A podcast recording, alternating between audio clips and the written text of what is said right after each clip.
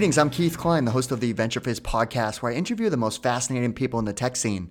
This is episode 202, and today's guest is Bruce Smith, CEO and founder of Hydrow. Did you know that rowing works 86% of your muscles? It provides a full body workout that puts less stress on your joints, yet it's been an underrated exercise in terms of popularity. Maybe that's because of accessibility, as rowing on the water is not as easy to pull off as it is to run or cycle outside, and let's face it, the old style rowing machines in gyms were never really that appealing.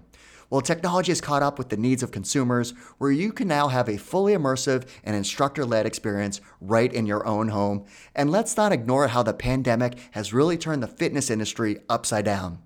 Well, now rowing is having its moment and Hydrow is leading the charge. Hydrow is the company behind the beautifully designed live outdoor reality rower. In addition, they are a content company that provides classes with world class athletes, which are streamed live on the water, and they are building a massive library of classes. It's not a coincidence that Bruce founded Hydrow. As you'll learn from this conversation, he has been involved in the sport of rowing for many, many years as a rower, coach, and entrepreneur. In this episode of our podcast, we cover lots of great topics, like how competition within an industry can help pick each other up, Bruce's background growing up, including how he got involved in rowing and his career in the sport, a deep dive into Hydrow in terms of creating their product, producing content, scaling the company, and more, how they were able to land comedian and actor Kevin Hart as a creative director and investor in the company, advice for founders on building out their initial core team, a look into the future of the fitness industry, and so much more.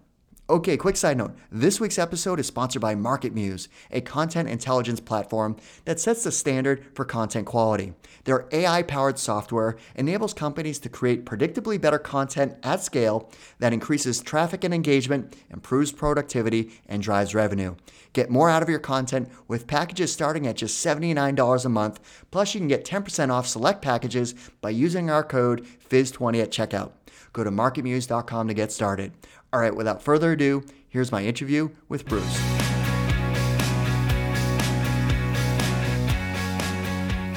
Bruce, thanks so much for taking the time to do this. I am very happy to be here. Thank you very much for inviting me. I'm excited to talk to you because Hydrow is a fascinating product. It's beautifully designed, uh, and I'm I'm excited about kind of what's going on in the fitness industry.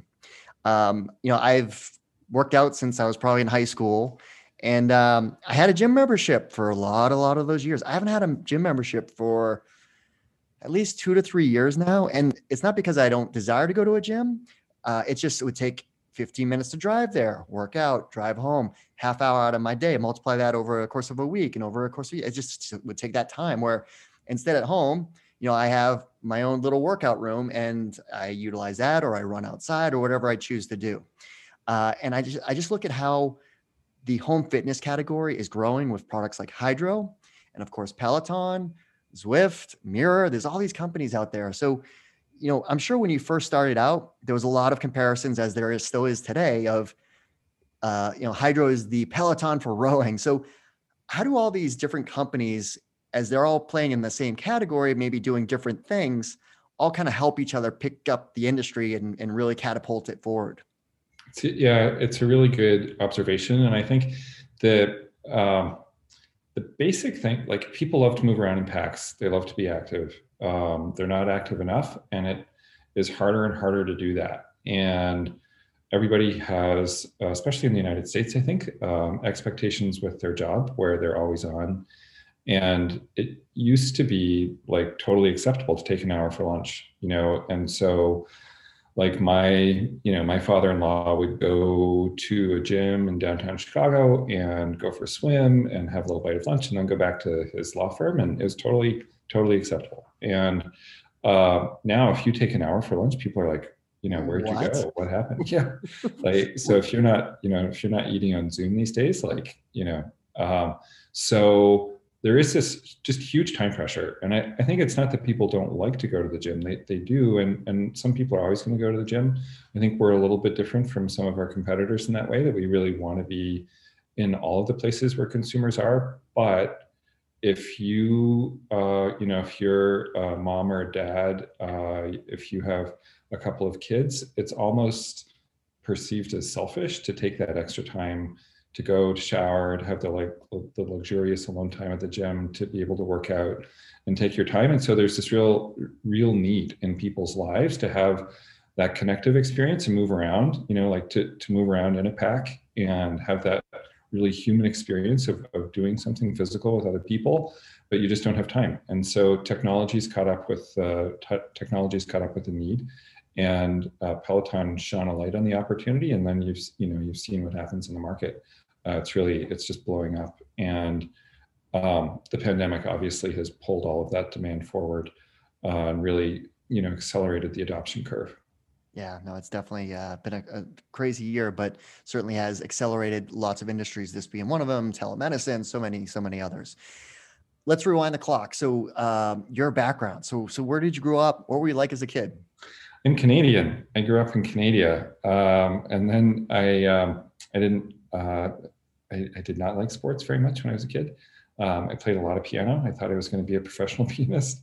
and then uh, somehow at McGill, I got sucked into rowing and decided it would be great to row for Canada at the Olympics. And I tried really, really hard to do that. And I failed miserably. I did not even get close. But I think, um, like a lot of sort of um, failed amateur athletes, I ended up coaching on the side. So I'm, I'm an entrepreneur. I love starting businesses but I also was coaching, and I've been coaching, um, you know, really since my early 20s. After after I gave up and recognized that I was actually never going to make the national team, um, I started coaching. So I coached at the high school level, the uh, club level, coached at Dartmouth College for a couple of years, and then ended up coaching the U.S. national team. And I've been to the World Championships 10 times for the United States. And so I was doing all, all of that while also uh, starting businesses. And uh, the coaching piece and the rowing piece never made sense as a business to me. It was just something that I love to do.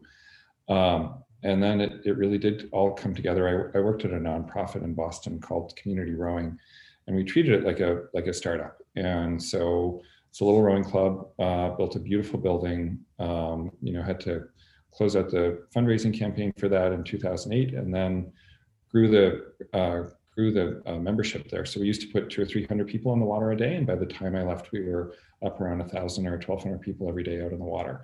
Just watching how that changed people's lives was um, genuinely inspiring to me and having the opportunity to transform that into something that could reach not just thousands or tens of thousands, but millions was, um, it was just, it was too good an opportunity. You couldn't pass it up.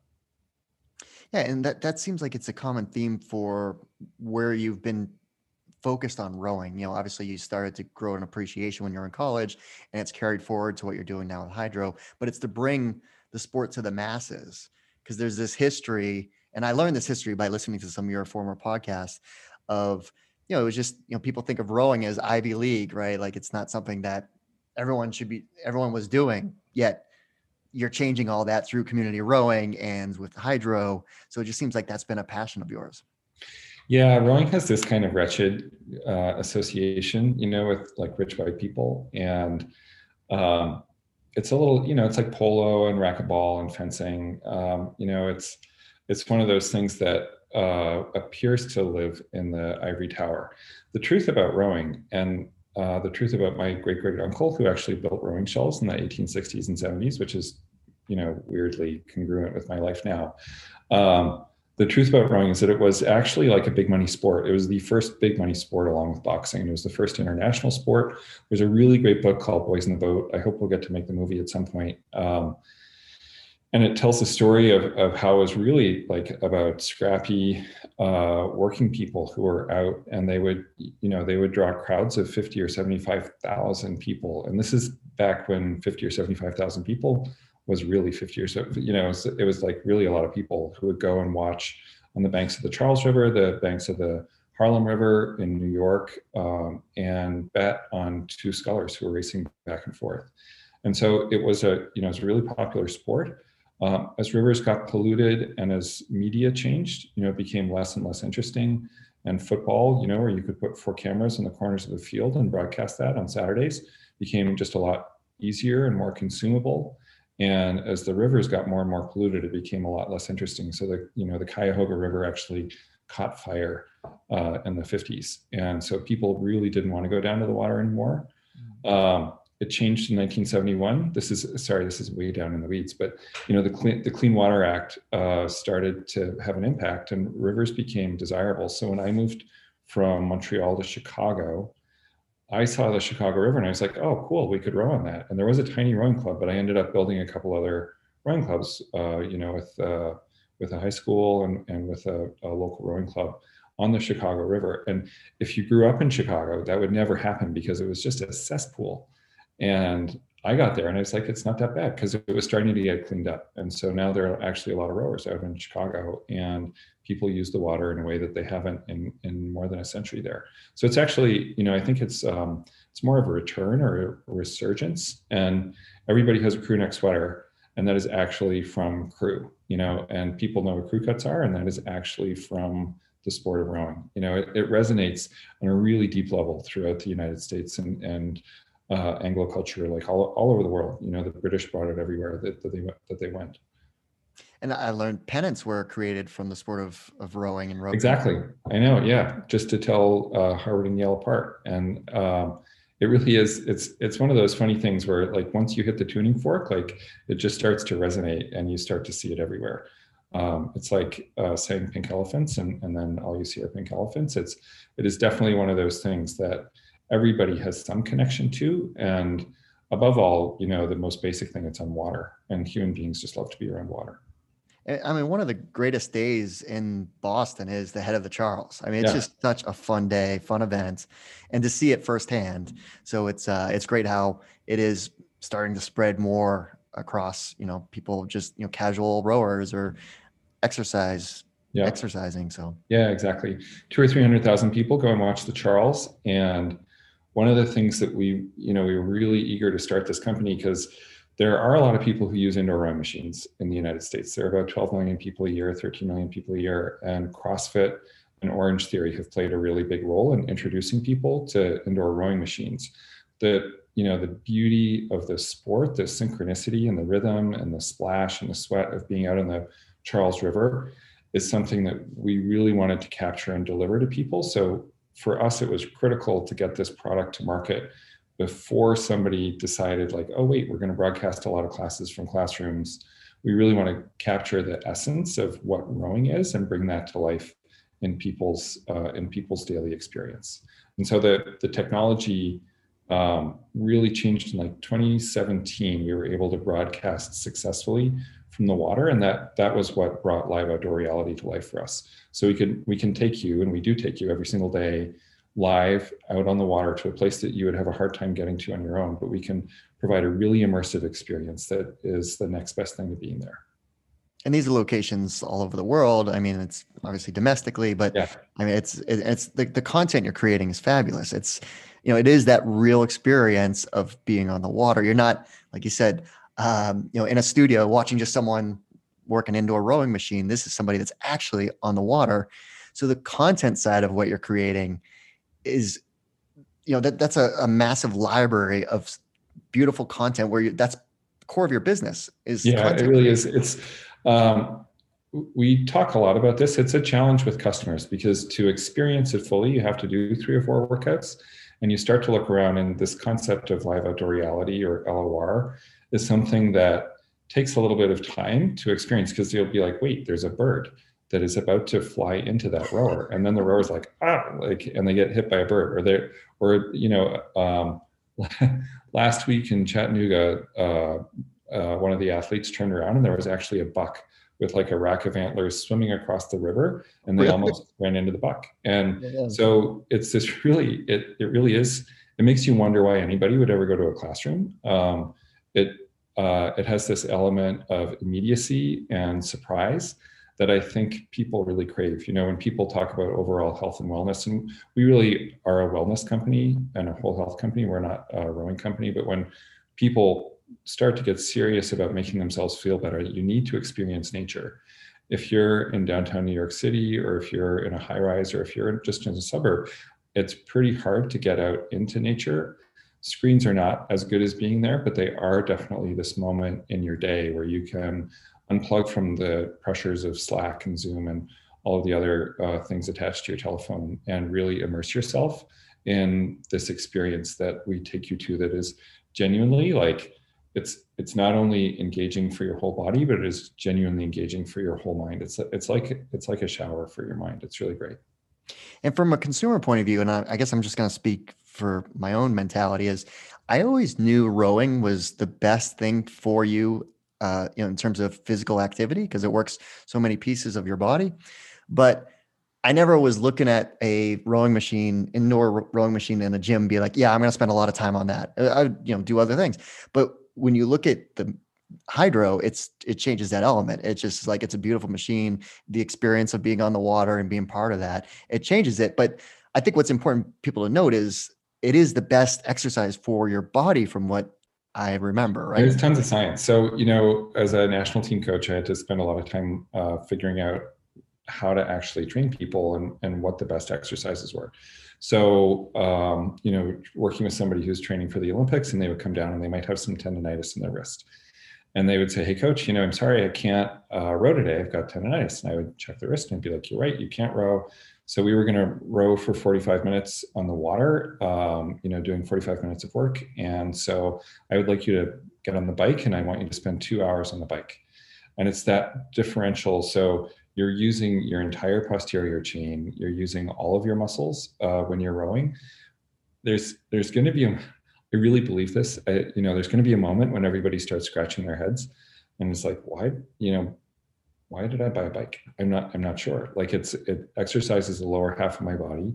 It diminishes bone density. Um, i have to do another workout after. And all movement is good if you're not moving around or if you love biking absolutely. And i, I love biking. Like you know it, it's fun to go outside and bike. But if i want to exercise if i want to do the best thing for my body and i have half an hour or an hour like that i'm going to choose the best thing. And that's um, that is rowing actually. And i don't think there's any it's it's just starting to creep into the popular consciousness i think where people are like oh wait i should really if if i have a limited budget for time and I really want to do the best thing for myself, I should do a sport like rowing because it's going to exercise everything. It's 70% aerobic, 30% strength. It's really a great recipe for feeling better for the whole day. So you mentioned before that entrepreneurship is something that's been you know core to you as well. So uh, I learned that you started your first business when you were 10. So what what business was that? I I was uh, it was a little bit audacious. I, I made brass candlesticks that you could hang on the wall, and I sold them at the local craft fair. Um, it turns out that uh, so you you know these brass rods that people would use for soldering. Like I, I, had no idea. Somehow I came across like sheets of brass that I hammered with uh, tin snips down in my basement, and I don't think my parents ever noticed. But I grabbed the blowtorch and I would solder these like brass pieces together with other brass. It turns out that solder doesn't really work with brass, but I made it stick well enough and I would sell them for $15. I thought it was like king of the world. And my, you know, my triumph was that I got an order for 15 of them for a local church and they used them for like Christmas services. It was really great. Um, every now and then they would like spring apart. It was a little bit embarrassing, but uh, people were pretty kind to me. Um, it was definitely, it was fun. I enjoyed it a lot and it kind of set the hook um, I just I, I love uh, I love business and I, I love uh, starting new things. It's really it's really really engaging, especially the the just the people you get to meet and the energy that people bring to the table is super fun. So how did the idea behind Hydrow come about? It's so it's so not rocket science. I mean, it's kind of embarrassing. You know, Peloton uh, had started and was operating, and our first thought was that we would just produce content that you could put it uh, on a tablet and then uh, stick it on a rowing machine. And then we start, you know, like I know a lot about rowing machines, like an unreasonable amount, and I really love Concept Two rowers. They're bulletproof, and they're just there's a good reason that people didn't use them. Nobody knows how, and they're they're made to be boring. Like they are specifically made as like a personality test to be boring, and um, there was a big opportunity. They, you know, they were created by the Dreissigacker brothers in the 80s, and they haven't really changed that much. They, you know, they changed from a fan to a turbine, use air resistance, but they're just loud and they don't belong in your living room. And Peloton made it clear that people really want to have fitness as part of their life. It doesn't belong in the basement, it doesn't belong in the garage, it actually belongs as a central part of your life. So there's this huge opportunity. Nobody had really changed rowing machines and they've been uh, more or less the same for about 40 years. And we were able to create some new patented technology that uses my um, my knowledge around the rowing stroke and how the rowing stroke actually feels. And we can translate that using a computer algorithm into the right feeling for the machine. And it is super gratifying. Every single person who sits down on a Hydrow, the first thing they say is like, "Oh, it feels so good," and uh, it does have this really, uh, really natural resistance, and it's all generated by a computer algorithm. It's like a Tesla; we can update the algorithm over time, so the the machine itself will deliver new features, even though it, uh, even though it's not moving from your home. It just delivers new features over the Wi-Fi. And how did you decide? We already talked about the content side. How did you you know make that determination that we're going to do this live on the water the technology is there but that's a different production right it's not i mean it's it's doable but it's not simple it's actually yeah no and it is genuinely like really hard. Um, if you don't know if you haven't spent 20 or 30 years in the water um, shooting on the water every single day is highly disruptive to the people who live on the water. You know like they're rowers and sailors and fishermen and like it's a it's a community with a lot of vested interests, and you need to understand how to work with those uh, those existing communities, or you just won't get access because it the water is is public, but it's also permitted, and it's um, it's it would be the equivalent of saying like, hey, I'm just going to start you know filming on these city streets every single day. Like, wait, there are cars and pedestrians, and it's just not going to it's not going to fly. So it is a really hard environment, but I think the for us, the driving factor was that it's just so beautiful. And to capture the, there's this piece about synchronicity in rowing. So when you're in a boat, you're moving, you experience rhythm and you experience it with your whole body. And rhythm is this incredibly powerful thing for humans. You know, like the, the driving force behind music is that four on the floor rhythm, um, quoting Quincy Jones, everybody's favorite. And so you get to experience that in a visceral way moving with another human being and that's that goes like it goes right you know into your like right at the base of your brain it's something that you don't even think about you feel it in a really basic way and it's like scratching an itch that you didn't know you had and it's one of the reasons that rowers are all you know part of this crazy committed tribe and if you're going to experience that you have to experience it out in the water because the relationship of the boat and the water and the oar is what drives that rhythm. And so, for people to experience that at, that at home, we have to originate out on the water. You can't start on a rowing machine, you have to start with the water. And so, you combine the aesthetics and the rhythm, and then just the joy of being outside in these beautiful locations that are constantly changing and constantly providing something new. So, every Monday, Tuesday, Wednesday, Thursday, Friday, Saturday, Sunday, you're getting something new and different it became, um, even though it was really hard and quite expensive, it became a complete no-brainer. If we were really going to capture the value of rowing and deliver it to people, then that experience was critical to transmit from where it starts, which is out, you know, on the Charles River. Now, then there's the physical product. So how did how did you go about building, you know, the Hydrow? Because it's it's not easy building a product and then obviously the de- industrial design the manufacturing so how did you go through that process of you know, how to build such um, an elegant product uh, we just didn't know how hard it was you know people people say that a lot i think you know if we knew how hard it was we wouldn't have done it or we couldn't have done it and um, the hard thing about hardware is that it's hard uh, it is really hard we had some incredibly talented people early and um, we were able to do it in record time. It usually takes, you know, at least a couple of years to bring a hardware product to market.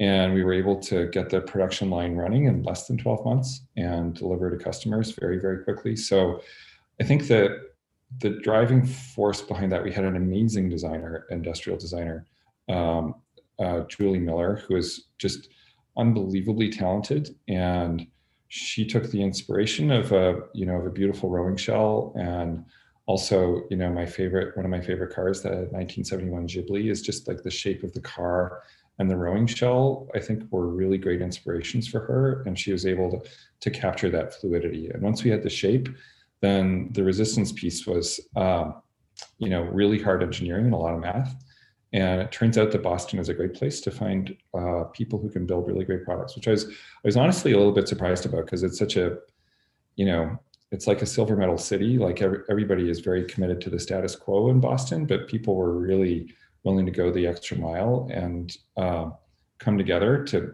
put the pieces behind both the math and the algorithm and the computing as well as the form factor to make a, a really um, what we think is like a really pretty gorgeous product. So we're, we're really excited about that. And we we hope that that will um, kind of change the approach that people have in boston to be like you know like let's let's shake shake things up even even more if we can. And there was a very fast validation for the product because you had a very successful kickstarter campaign too right? You ask very kind questions. Yeah. Yeah it was uh it was it was a really um again it was just a surprise so and you know our investor said oh obviously all the rowers that you know bought it and we looked and um, you know we had close to a thousand purchasers and less than few, fewer than one in 10 were rowers. Everybody else had never seen the product, never touched the product, and were complete strangers to us.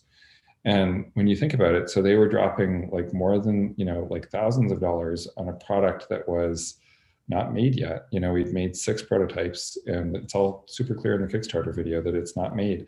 And they were still willing to put the money down. And um, in Kickstarter world, like a product that costs twelve hundred dollars is is a lot, and I think everybody was just very surprised by the response. It was really, really encouraging, and that was like the first like definitive green shoot that we like we knew we had a hit product um, because the the response just online was so so powerful.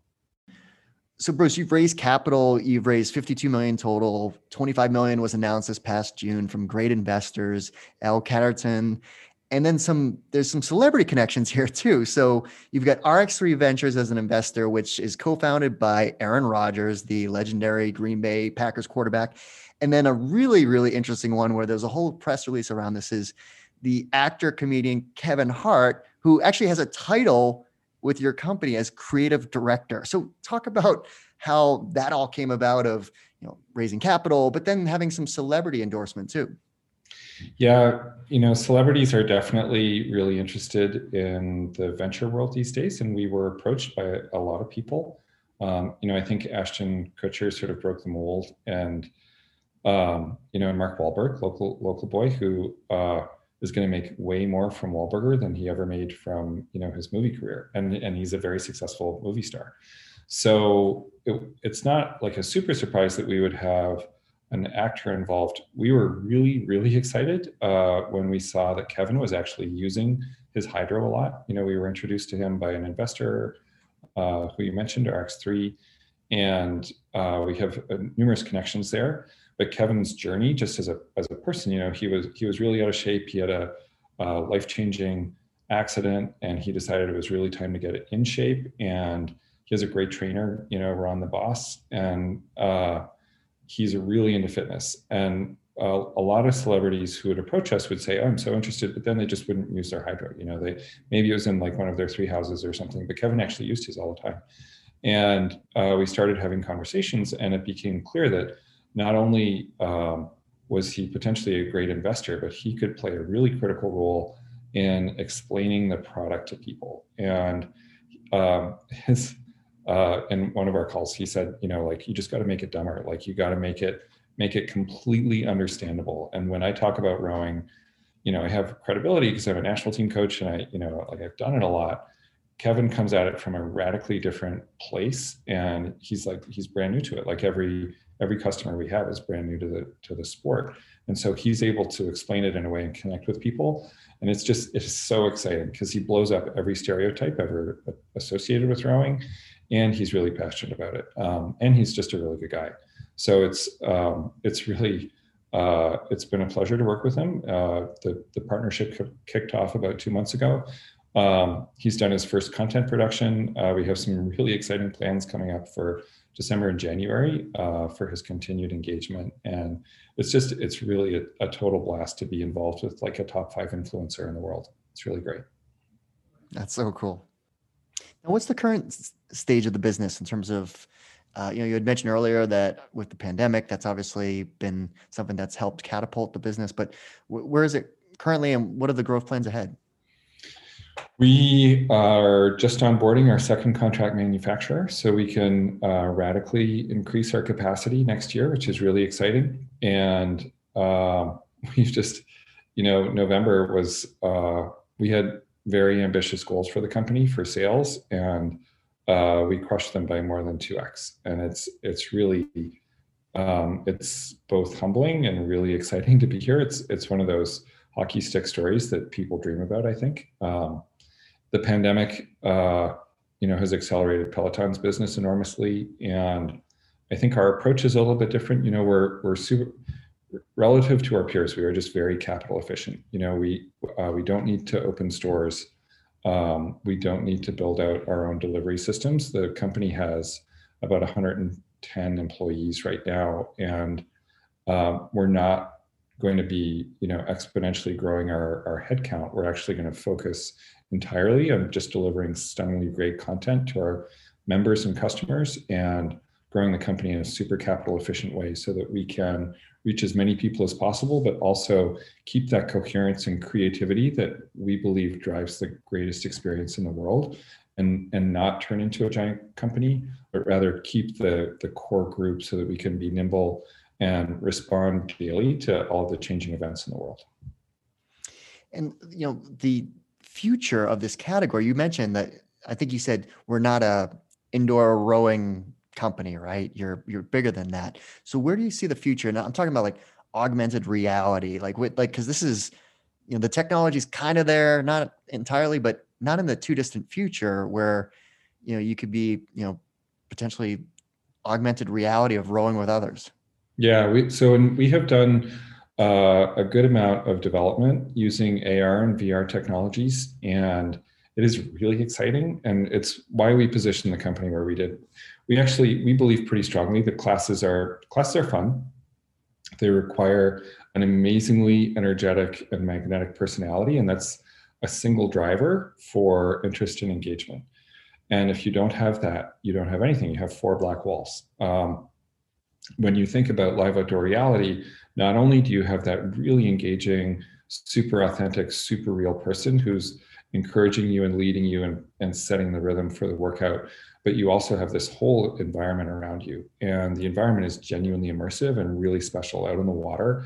It's um, it's a it's a genuine relief from the day to day and we position live outdoor reality specifically to leverage the new technologies that are coming to the fore and we have some good relationships with some of the companies that are building um, glasses and headsets the form factor is definitely not fun yet. You know, it's it's um, it's not that great to sweat a lot with Oculus on your head, and uh, that is a problem that I think almost everybody is working on, and will be solved. I would say in the next, I would say realistically, like three to four years, we will see some form factors that will not only be really comfortable to wear during a workout, but also will have uh, 5G capacity and we'll be able to broadcast and handle a different, just a, an order of magnitude more data.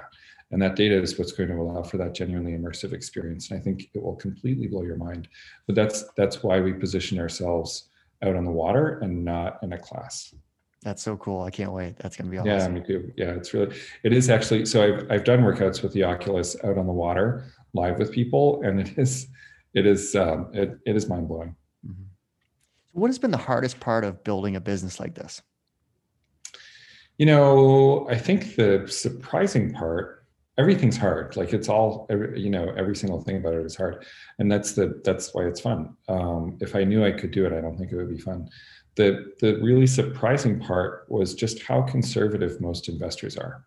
Um, you know, I, I went probably not as many meetings as John Foley took, but a lot of meetings, and people really wanted the the concept and the technology to be validated before they invest. And it's a real chicken egg question. And we were super lucky that we had some visionary early investors um, you know dick cashin andy mclean jim pallotta um, uh, who are really uh, pretty exceptional people who who saw the saw the glimmer uh, and and put the money up to bring it to fruition uh, very quickly so that part I was, you know, I was, I was really surprised about, and um, it it makes sense, I guess. But the the joy of venture is is really doing crazy things, not normal things. And if you know the answer, then um, it's already on the supermarket shelf. You know, so that that was really surprising.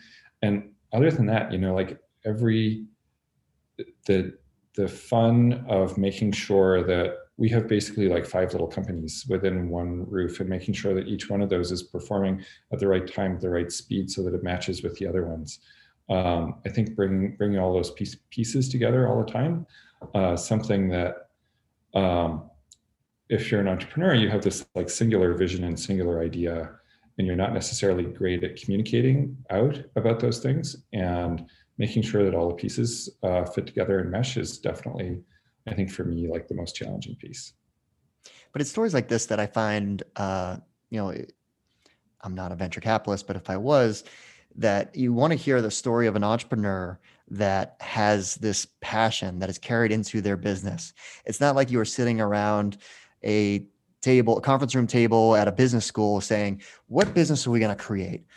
Let's be the Peloton of, hmm, I don't know. What, what do you think? Right. So it's not right. like you're trying to invent a category. This is a category that was, it took years of your experience as a coach, as an athlete to get to the point of, and yeah. technology to finally get to the point where I was ready to, to actually pull this off. Yeah, it definitely, I do feel super lucky that, um, you know rowing is such a terrible waste of time you know like it's like if you're if you're a national team coach like you just waste and like i can't tell you the number of hours that athletes spend out on the water. And i didn't spend as many hours as they did and and it was i mean it's just like it is just a colossal time sink and can have seriously deleterious effects on uh, relationships and kids. It's just it's really rough. And to have it actually crystallize into uh, something that can we hope really you know improve people's lives a little bit on a, on a broad basis is really really exciting. And i just feel so lucky that the you know my interests in starting business and also in rowing were able to converge like this. Um, you know uh, better lucky than good I, I owe an enormous amount to timing uh, around the technology and then also with the pandemic. You know there are so many terrible outcomes with the pandemic but then pulling these opportunities forward is also uh, is, is I think really great for people. So I hope that we'll be able to realize that vision and and actually you know get to a million people very quickly and and people will feel healthier and happier and and, and a little more connected in their daily life. So you talked about your team earlier. Um, what advice would you give to founders on you know building out the initial core team of a company, kind of that first set of employees? I am deeply biased towards people who are seasoned. Um, and so the f- employee number one, uh, this is his 10th startup. Uh, he is the Wayne, is Wayne Gretzky of CTOs. Uh, he's, he's just a stunningly great chief technology officer. Uh, his name is Chris Paul. And who's a legend uh, in the in the Boston tech scene. Absolutely, he, he really is. Yeah, he's just remarkable. Um, and uh, truthfully, I, you know, he interviewed me uh, seven or eight times. I called him. Um, I was introduced and, and, called him to ask who I could possibly hire as a CTO because he knows everybody, and he uh, got curious about the idea and and um, I bought him a lot of lunches. And uh, you know, somewhere around the seventh or eighth lunch, he uh, decided that he, he would like to be the CTO. And that was the first domino in a, in a long line of really, really seasoned people. So the, the entire C team has done minimum of two and, and a maximum of 10 startups and have seen that um, have seen what happens on the other side of extreme growth. And so they, they, they know um, not just what's coming, but also how to get there. And there's a huge, huge advantage in, in maintaining our speed, I think. And also just really fun to work with them because they're, they, you know, they're good at it. They're inflappable. Now, the, you mentioned, uh, you know, the, the, the hardware piece, not knowing what you're getting into is a benefit, but what would you, what advice would you give to other founders that are trying to build a physical product, a piece of hardware? Hire great engineers and, um, uh, our engineers, our engineering firm was Cooper Perkins in um, just outside of Boston and Lexington, and um, their experience working with us. You know, I had um, I, w- I would be about to make a mistake, and their their leader would uh, Gerhard would call me and say like, "Hey, you're about to make a mistake," and I would listen to Gerhard. But the the biggest thing that they reported about us is that we were singularly committed to speed and beauty and um, we didn't try to do more than that. And that meant that we spent a little more money. But because we had those singular goals, uh, we were able to continue to move fast without too many pivots. And I think that that is really hard. There are so many pitfalls and so many compromises along the way. You have to identify your North Star and be willing to pay the price for it. And um, if you can do that, then you have a tiny shot at doing something uh, great. It is unbelievably hard though. And, and we were very, very lucky in a lot of ways. Now, Boston is it's pretty interesting. There's like a growing cluster of sports technology companies. Uh, you know, the other one that I think of is, is Whoop, right? That's you know scaling and growing. And I'm I'm a Whoop user. I, I have my band on now, and it's a great experience. The uh, the technology is amazing. So it's just really cool to see what's been developing in the in the in the Boston tech landscape. There really is. Uh, you know, there's um, Lightboxer and Whoop and us and a few other nascent things. I think you know, I wouldn't draw too straight a line, but uh, the fact that New Balance is here is, you know, it's it's not by accident. There there are a lot of people who um, who are really interested in fitness around here, and when you combine that with Harvard and MIT and Northeastern, and and you know the the number of brains wander, wandering around on two feet, um, you get some interesting outputs. Well, it's a fascinating point that you brought up. Like, like the fact that there's so many footwear companies in Boston. Like Asics acquired Runkeeper, which was another you know great success story. But then you have Converse, Nike, you know Reebok, like all these foot and there's other ones I'm not even thinking of that all have hooks in Boston or origins in Boston. It's just kind of a random place for so many footwear companies to be to be in. I know it is. It, it's definitely uh, it's definitely like a, a thing. And in fact, one of our early employees was uh, from New Balance, and we, we've benefited a lot from their experience in the sports world. It's um, I was really surprised. I always thought that um, we would have to start a great brand in New York, and we we only stayed here because of the connection to rowing. And you know, I can see outside the window the Charles River uh, from the offices here in Harvard Square, and we thought that was an important um, part of our story. And in fact, uh, you know, when you do scratch the surface here, there is a remarkable pool of talent, and uh, it's really it's it's just um, it's been totally wild and, and really really fun to get to know more people here.